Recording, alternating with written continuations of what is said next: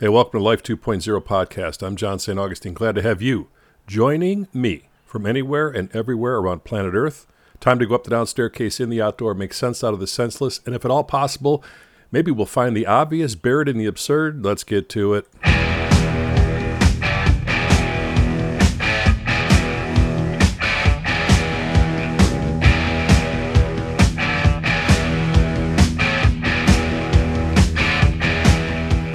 Here we are again, Life 2.0. You know, the concept of this show, the reason I call it Life 2.0 is to make some attempt to lift up our awareness of life on many different levels, if at all possible. And it is a daunting task. First and foremost, I'm very well aware of the fact that I'm first chair here, meaning that I teach what I need to learn the most myself. And teaching is even a relative term. I am not a, a teacher in any way, shape, or form. Uh, but I may be a, a, uh, student of life, and that allows me to have some insights and observations that I think sometimes people miss. And those insights and observations come out of the experiences that I've had that most people haven't had. Two times in my life, I shouldn't be here. I was gone. Uh, the first time when I was 19 years old, I was working at a drugstore in Chicago. Uh, I had uh, a full football scholarship didn't attend class. So the next thing I knew, I had a half football scholarship. So I had to work off the other half. And you know, kind of learn a couple lessons in that, that's for sure. Go to class. If you're listening and you haven't, go to class. Anyway, there's a, uh, I think there's purpose in all things, and sometimes it takes a while for that purpose to manifest itself. But I was 19 and I was working this part time job, and in January of 1979, I got electrocuted and I was done. Shouldn't be here. It was only because of the coincidences that I have now seen as just incidences over time that allowed me to stick around. Uh, the, the, guy who was the pharmacist, a great guy named Mike, was a Vietnam medic 10 years earlier in 1969. And when he came back from the war, he took his medical training and became a pharmacist. And he just, quote, happened to stay late that night. It was a Friday night. The pharmacy closed at like 8 o'clock, as I recall. He's never there past 9. This was at almost 10. So for whatever reason, Mike stuck around and saved my life. And wherever Mike is or isn't, um, I know I thanked him in the past, but uh, I think about him quite often. Had he not stayed late, in my opinion, observation and experience, we're not doing this show. At least I'm not doing this show uh, from this end of the microphone. But he did stay late, and he saved me. I got my heart going again, and it was a pretty tough go for a while. And at the same time, I was 19 years old and basically felt bulletproof. I mean, it was a major setback, but I made alive. I'm still here. And um, I was thinking about the self care that I had to give myself, hence the term self care, in order to heal. Uh, interestingly enough, after the accident or the incident, as it's become to known to me, because I think it was on purpose on a lot of levels, I just couldn't see it at the time. I was uh, taken to Swedish Covenant Hospital, not far from where this happened.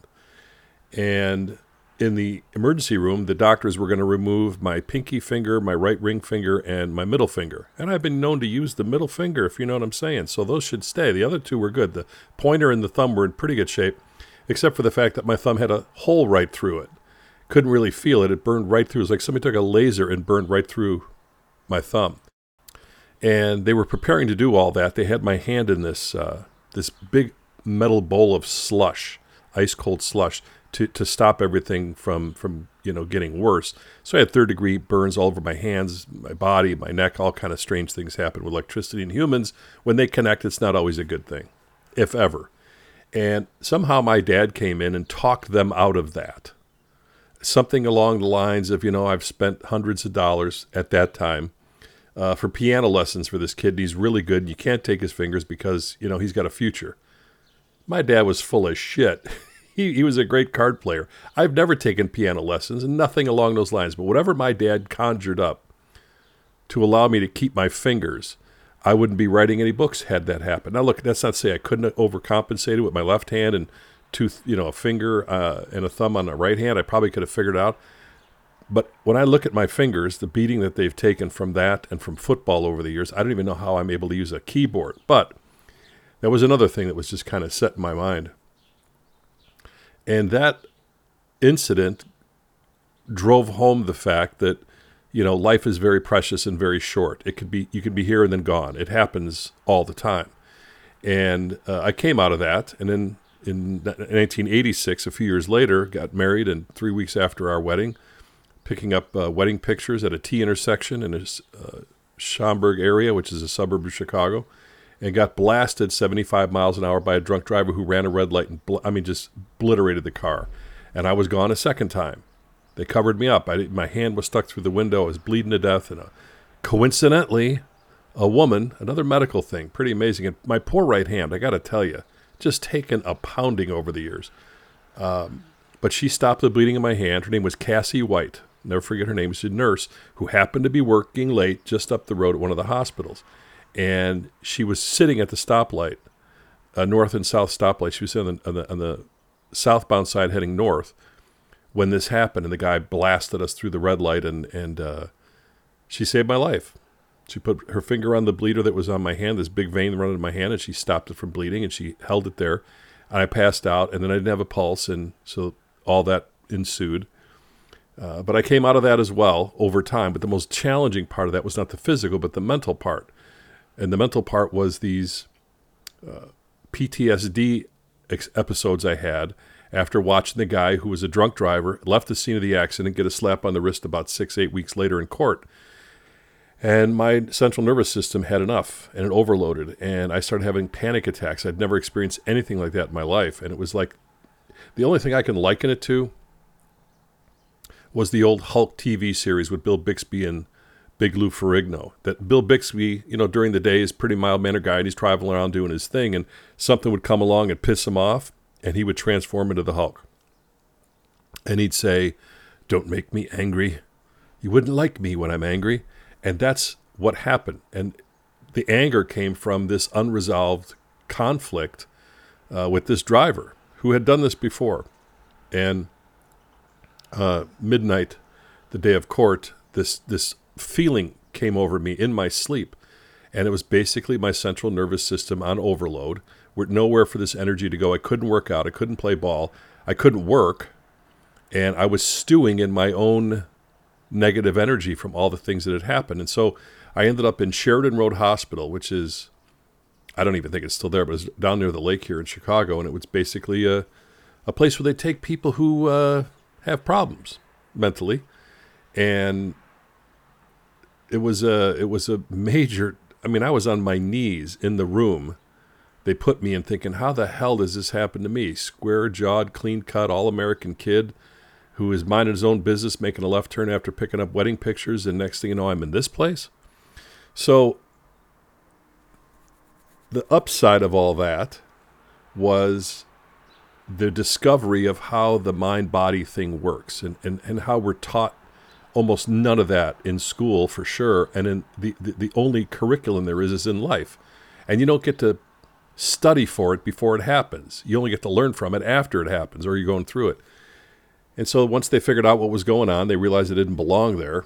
And so i had to rebuild myself not so much physically but that was a challenge but the mental part was the, was the big deal and uh, it took years to do that. I mean, there's there were some touch and go places, and so I'm still to this day because I'm aware of that. I have to watch what starts putting my central nervous system on alert because we don't need John hulking out at the age of 63. I'm not who I used to be physically, and I could see how that could be detrimental in certain situations. So I say all that because those things have given me insights from those incidences that I don't believe I would have any other way. There, there's the things I've learned about myself and the, and, and people in general. I I, I wouldn't uh, I wouldn't have that in my toolbox, so to speak. So I try to pull the tools out whenever I can when I feel myself getting to a point where that central nervous system, my reptilian brain stems kicking in and overriding my sensibilities to a point. And you know, the mind is a, as they say is a terrible thing to waste. Most people have zero clue on what's going on between their ears. It's all reaction, reaction, reaction. But I've learned to take a, a few deep breaths and then respond at a later time, letting things sit a little bit, marinate a little bit. Reaction is great on the football field and in some uh, cases where you need to be away from danger, but responding to something, an impetus or a situation, That takes some spiritual maturity that you don't dive in right away. And it's the old know when to hold them and when to fold them, when to walk away and when to run. Because there's been situations I've been in where I've had to walk away from them because I know what was going on inside me and it wouldn't be good for anybody, especially me. So I found myself in the last couple days uh, feeling that way. You know, just the back's getting up a little bit, getting a little tight. And it all started, and this is, it's, a, you never know what's going to trip the trigger, so to speak, because I needed a new cell phone. Now, to just be as clear as I possibly can, I'm all about technology. I mean, it's it's truly amazing uh, what we've created. Whoever started all this cell phone stuff, there's an upside to it, of course, and there's the downside to it. But that's all remains to be seen, I guess, on a daily basis. So the reason it started is because 5G replaced 4G. Remember when 4G was the standard? Well, we had 3G, and that was good enough. We got to be faster. I don't know how you can be faster, like nanoseconds faster somehow improves your life. So it went from 4G to 5G. Because it went to 5G, the phone I had, which I had bought, was now going to be supposedly obsolete. I could try and figure a way to wrangle around it and all that, but that wasn't going to happen. So you got to get a new phone. And listen, you know, I have these markers in my life and my, my timeline where I've bought things or paid for things and they stick in my head. My first car was a 1969 Chevy Camaro. Great car. 32,000 miles on it. Bought it in 1976. 750 bucks. I didn't have the 750 at the time. My dad was the bank. He was a real banker in his career, and we figured it out. And you know, one of the great lessons my dad gave me over the years is there's the price you pay for something, the sticker price, the ticket. Then there's the price you pay for having to pay the price, meaning how many hours do you have to work and what is your pay rate, et cetera, et cetera, in order to pay that thing off so you own it and it doesn't own you. So 750 bucks back in 1976 was a big deal for me. I was a junior going into my senior year of high school. I was working at said uh, drugstore. I made about a dollar 45 an hour.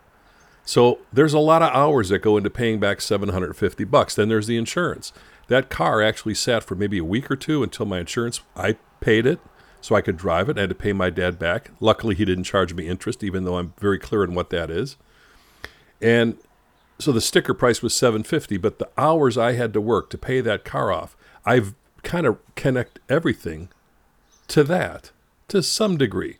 You know, buying a house, I've done that. You know, that's obvious. I'm not going to put that in there. But when a cell phone costs more than my first car, my mind doesn't wrap itself around that concept, just does not.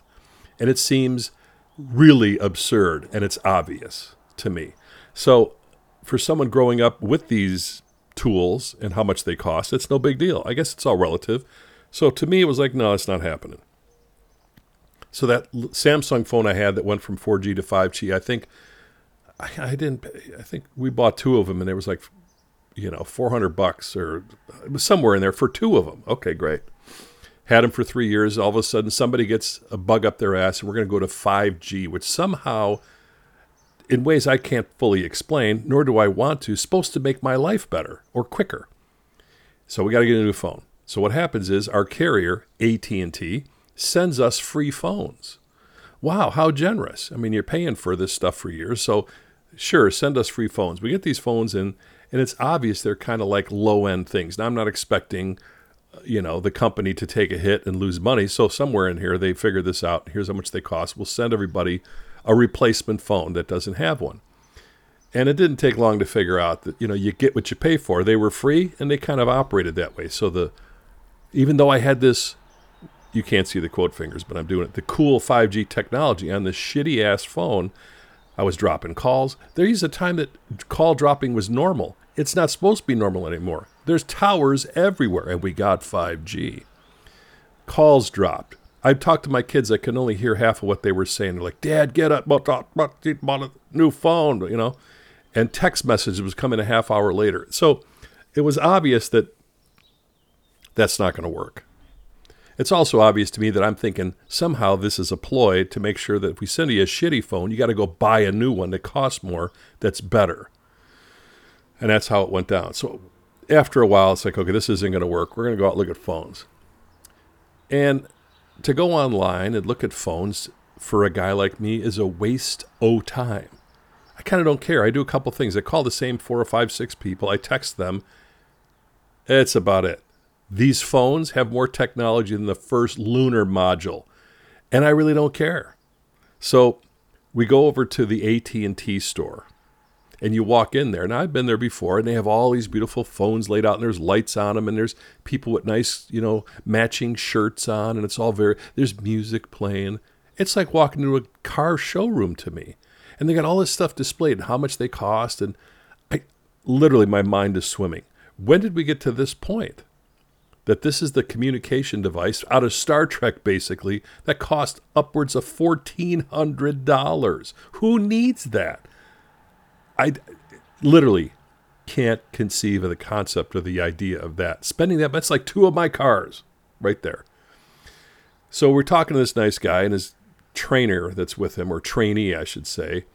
And I, you know, here's the features of this model, and here's the features of that model, and which model's better, and which one has air conditioning, and do you get, oh my gosh.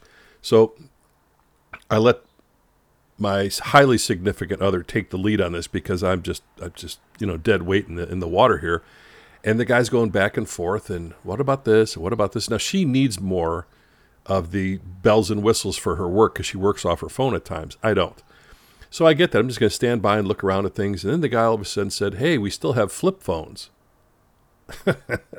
kind of like music to my ears. I'm like, "You have a flip phone?" Now this is this falls in line to me like the vinyl record thing you know, vinyl records were around for decades, and pretty soon somebody comes up with CDs, and and then we're going digital, so the vinyl records are all obsolete. Sold all my vinyl records or gave them away. Next thing you know, vinyl records are back. So it's like the flip phone. You get these phones, somebody comes up with the flip phone. I was comfortable with that. We don't have flip phones anymore. So what comes back in 10 years? Flip phones. So I'm looking at this flip phone.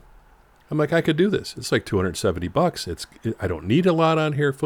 Oh, but that's not 5G technology. Excuse me? Why are you selling the phone if it, well some people are still on 4G. Some people are still on 4G. So you can see at some point I'm kind of feeling like I'm ready to hulk out here a little bit. I don't want to get into that position. First you're telling me we got to get new phones because the 5G's coming. You took away the flip phones. Now the flip phones are back because some people still use 5G, but these cost 1400 bucks. Holy mother of God. So this goes back and forth a little bit, and we finally pick out a couple phones, and the guy goes in the back, comes out, goes, "Yeah, we don't have them." and we thought about, had talked about earlier, going to a giant box retailer for phones where we bought them the first time. And we kind of nixed that idea. Look, we're here. We're just going to get these phones and, and bite the bullet and be done with it. And then they don't even have them. And they don't have half the phones that are on display. Well, we're really out of most of this stuff. You got the flip phone? No, even though I can't use it, they don't have it anyway. So he sends us to the large box retailer, AT&T guy, who's supposed to be selling this stuff. Well, we could order it for you. You can come back. Let me get this straight. That's like ordering a special ordering a car and then waiting for the manufacturer, the assembly plant to put it together and then come pick it up later. I'm going to buy a phone, come back and get a phone. And the whole time I'm there, all I kept thinking was, I'm rolling back the years. Our biggest choice back in the day was what color the wall phone was black or white. I think eventually we got like a green one. Those were that was it. You need a new phone. The the guy the Ma Bell guy would come and drop it off in a box, and you hang it on the wall. And that was it. And we did okay for decades with just a wall phone. And then somebody said, "No, you need to talk all the time to people." I mean, I notice it everywhere. I really make a, you know, I have hands-free calling, so and that should be the norm. I still see people yakking away, not paying attention. I see people walk into walls and street lamps because they're on their phone. Just because you can make dinosaurs, maybe you shouldn't. And in some ways, you know, listen, I didn't have a cell phone when I went out every single day to the pool during the summer of you name it 72, 73, 70, whatever. I had a dime in my pocket in case anything happened. I didn't need a cell phone.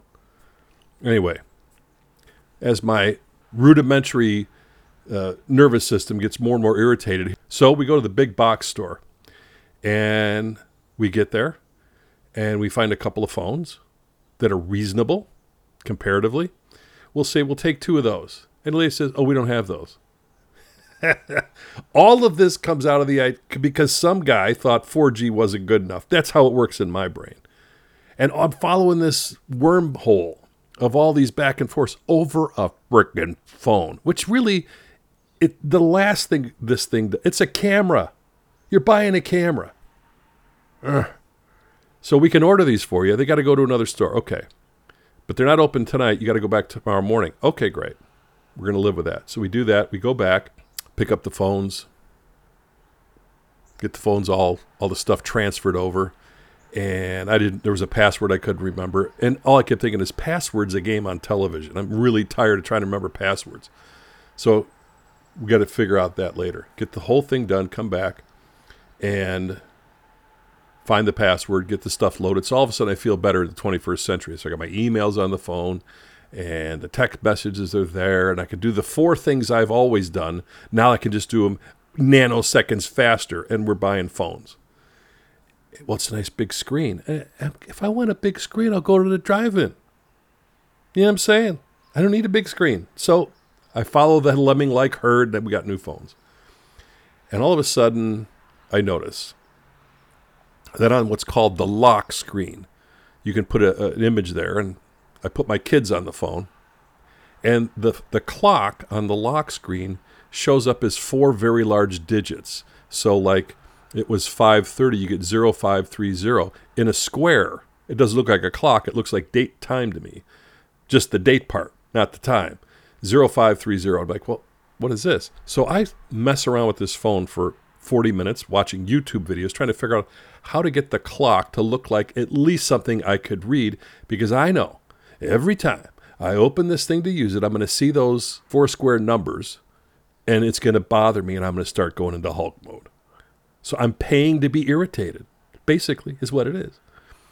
This go- so I get to the point of stop, drop, and roll. Like, you know, a fire drill. When you're on fire, you got to stop, drop, and roll.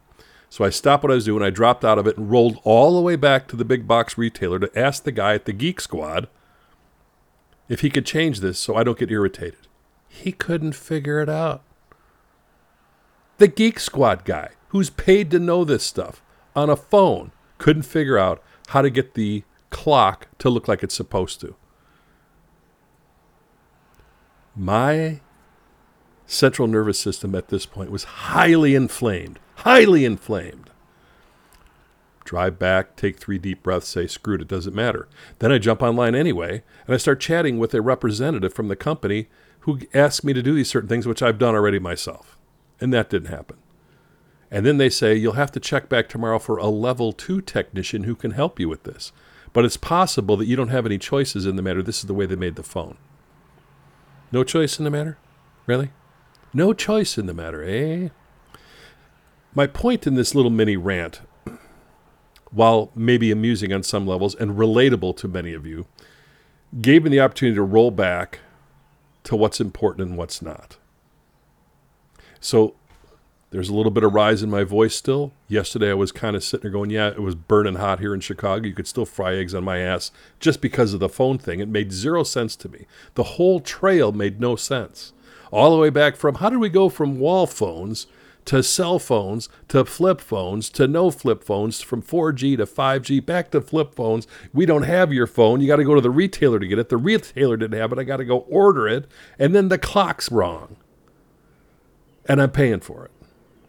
None of that makes any sense to me. To me, that is the very definition of the obvious buried in the absurd. It is absurd that we've gotten to this point. However, it's a pretty cool device.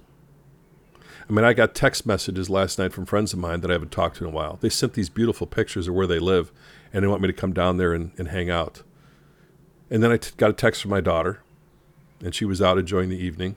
And I called my son, who goes, "Oh, you got a new phone? Huh? I could tell the difference, huh? Okay, sound good, Dad? Okay." And all of a sudden, the balance started returning, and I was reminding myself of what it was like to be able to get out of that stuff of the reaction mode that I was in yesterday and start to respond a little bit. So this morning, I woke up and the clock's still exactly like it was yesterday, and I thought, man, I don't care.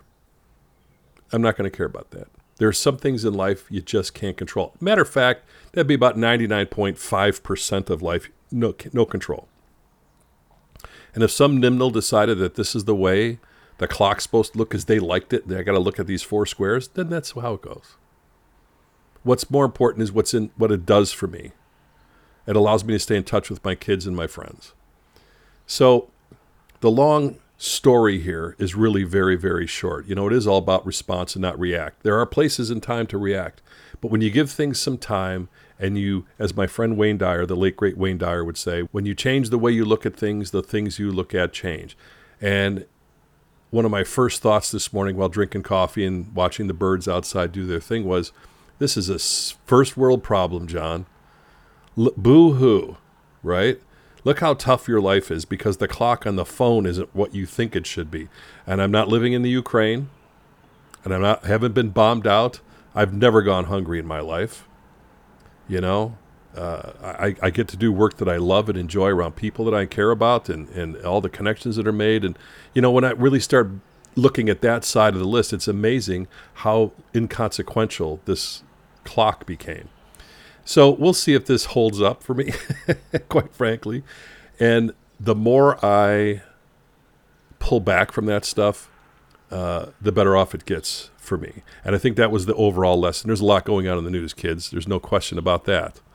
And some of it affects us directly and some of it doesn't. And knowing where to hold them and when to fold them, when to walk away and when to run, goes a long way to uh, to helping us keep our sanity in this this thing we call life. So I hope your cell phones are working well. I appreciate that you took the time to spend with me today. Have safe travels. I appreciate you listening. Adios.